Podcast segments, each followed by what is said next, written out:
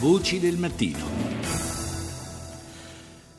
Tra due giorni, l'11 luglio, ricorrerà il ventesimo anniversario del massacro di Srebrenica. L'11 luglio del 95, infatti, poco prima della fine del conflitto, eh, nella località eh, bosniaca posta sotto assedio dalle milizie serbe, furono uccisi almeno 8.000 musulmani bosniaci, i cui corpi vennero poi sepolti in innumerevoli fosse comuni sparse per la regione. Il Tribunale Penale Internazionale, con sentenze successive, ha classificato gli eventi di Srebrenica come genocidio. Asra Ibrahimovic, a cui diamo il benvenuto. Buongiorno intanto. Buongiorno a voi e buongiorno a tutti i vostri radiospettatori. Lei è responsabile per il CESVI, che, appunto, che significa Cooperazione e Sviluppo, un'organizzazione umanitaria indipendente fondata a Bergamo nel 1985, responsabile della Casa del Sorriso di Srebrenica. Lei aveva 16 anni all'epoca dei fatti. Che ricordiamo?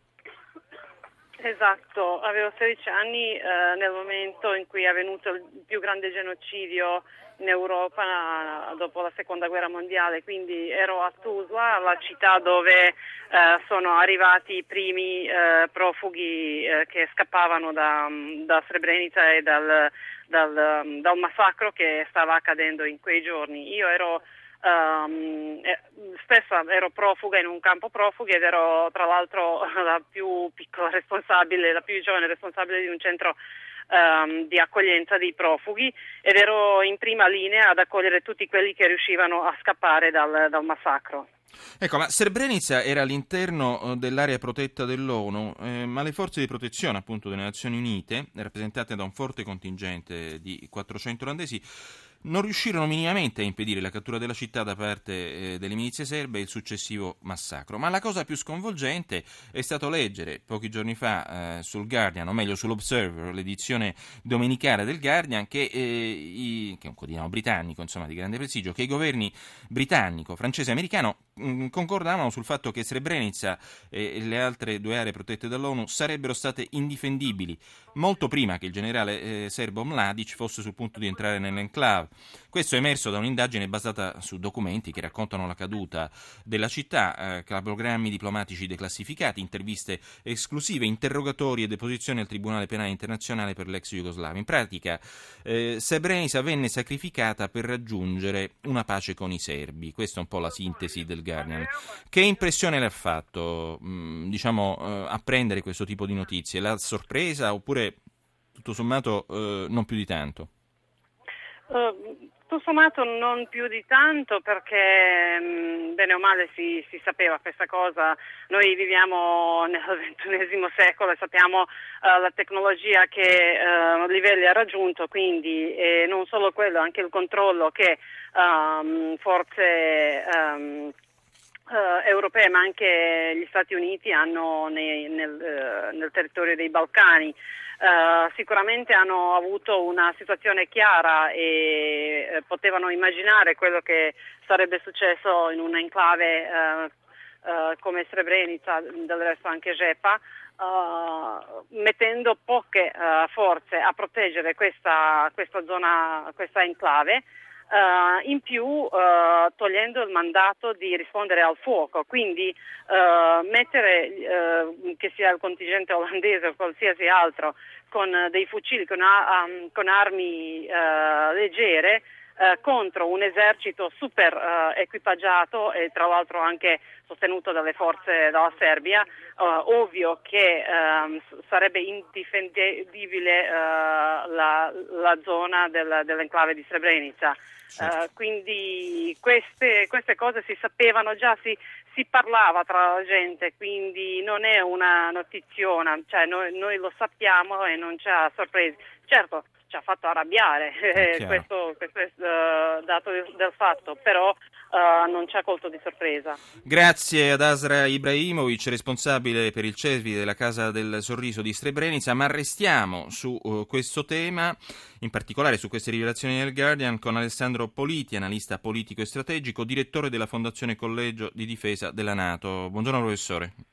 Buongiorno a voi. Allora, eh, queste rivelazioni sono, mm, diciamo, stanno facendo discutere in questi giorni. Tra l'altro mh, mm, è stato anche rivelato per la prima volta che le truppe dell'ONU avrebbero fornito anche 30.000 litri di benzina usati dai camion serbi che trasportarono le vittime nei campi di morte e dai bulldozer che ricoprirono le fosse comuni. Lei che eh, opinione si è fatta su questa inchiesta del Guardian? Cioè, Srebrenica pur di raggiungere eh, a tutti i costi una pace con i serbi?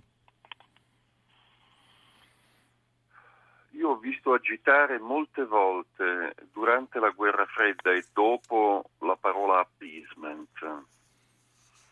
Eh, l'appeasement inglese non è quello che viene in genere descritto, appunto come una calata di pantaloni, ma questo senz'altro lo è. Mm. Eh, ovviamente ci sono delle esigenze di realpolitik che richiedono di arrivare a un accordo ma la realpolitik non può prescindere dalla politik che si deve chiedere qual è il prezzo di questo accordo. Qual è il prezzo non solo a breve termine, ma il prezzo a medio-lungo. Certo. Perché quando si favorisce eh, l'eliminazione di enclave eh, etnicamente non conformi, si apre poi una catena una reazione a catena che non sta soltanto ferma nei Balcani, ma fa il giro del mondo perché tutti poi alla fine sanno. Ecco, questo po- è stato il grosso problema di grandi potenze mm. che avevano la forza di fare diversamente, ma hanno scelto una strada più semplice.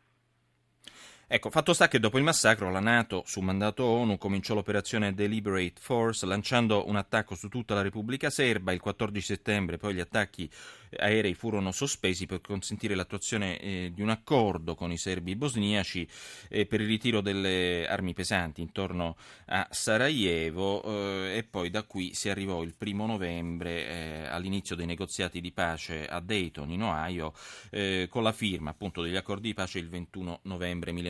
1995. Oggi eh, ne è valsa la pena, professore, cioè voglio dire eh, un genocidio per arrivare agli accordi di Dayton che hanno creato una sorta di mostro istituzionale costituzionale, perché ricordiamo, insomma, riconoscono soltanto tre etnie, la bosniaca musulmana, la serba ortodossa, la croata cattolica, escludendo un 35% di popolazione bosniaca praticamente dalla vita politica e civile attiva del paese. Insomma, eh, c'è questa strana situazione per cui c'è un presidente della Repubblica a rotazione ogni sei mesi, un bosniaco, un croato e un serbo. Esistono ancora dei muri perché di fatto, insomma, eh, la Repubblica Serbska eh, e la Federazione Croata e Musulmana è come se fossero due entità del tutto distinte fra loro.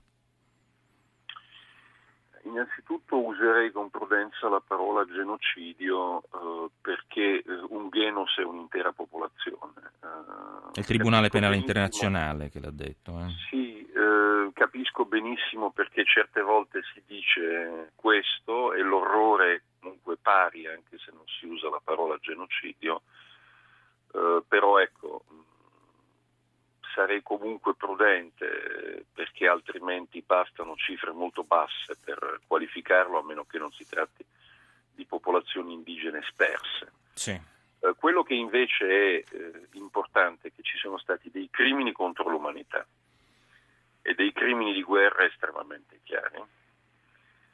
E il risultato eh, non è soltanto una Bosnia che dal punto di vista politico è completamente sospesa e che è stata catturata, è stata una vera e propria cattura dello Stato da elite parassitarie e spesso cleptocratiche. Questa è la cosa più tragica certo. per chi vive e chi sopravvive. Ma poi l'altra cosa tremenda è stata appunto la uh, libanizzazione uh, dello Stato, reintroducendo un principio di appartenenza etnica.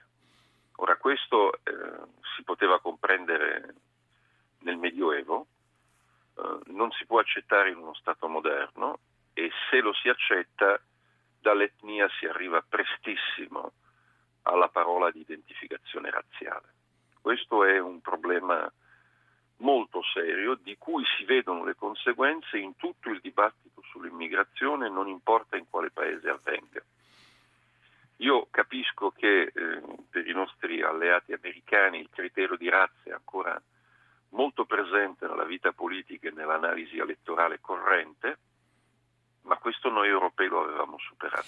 Grazie, grazie al professor Alessandro Politi, analista politico e strategico, nonché direttore del, della Fondazione Collegio di Difesa della Nato, per la sua analisi.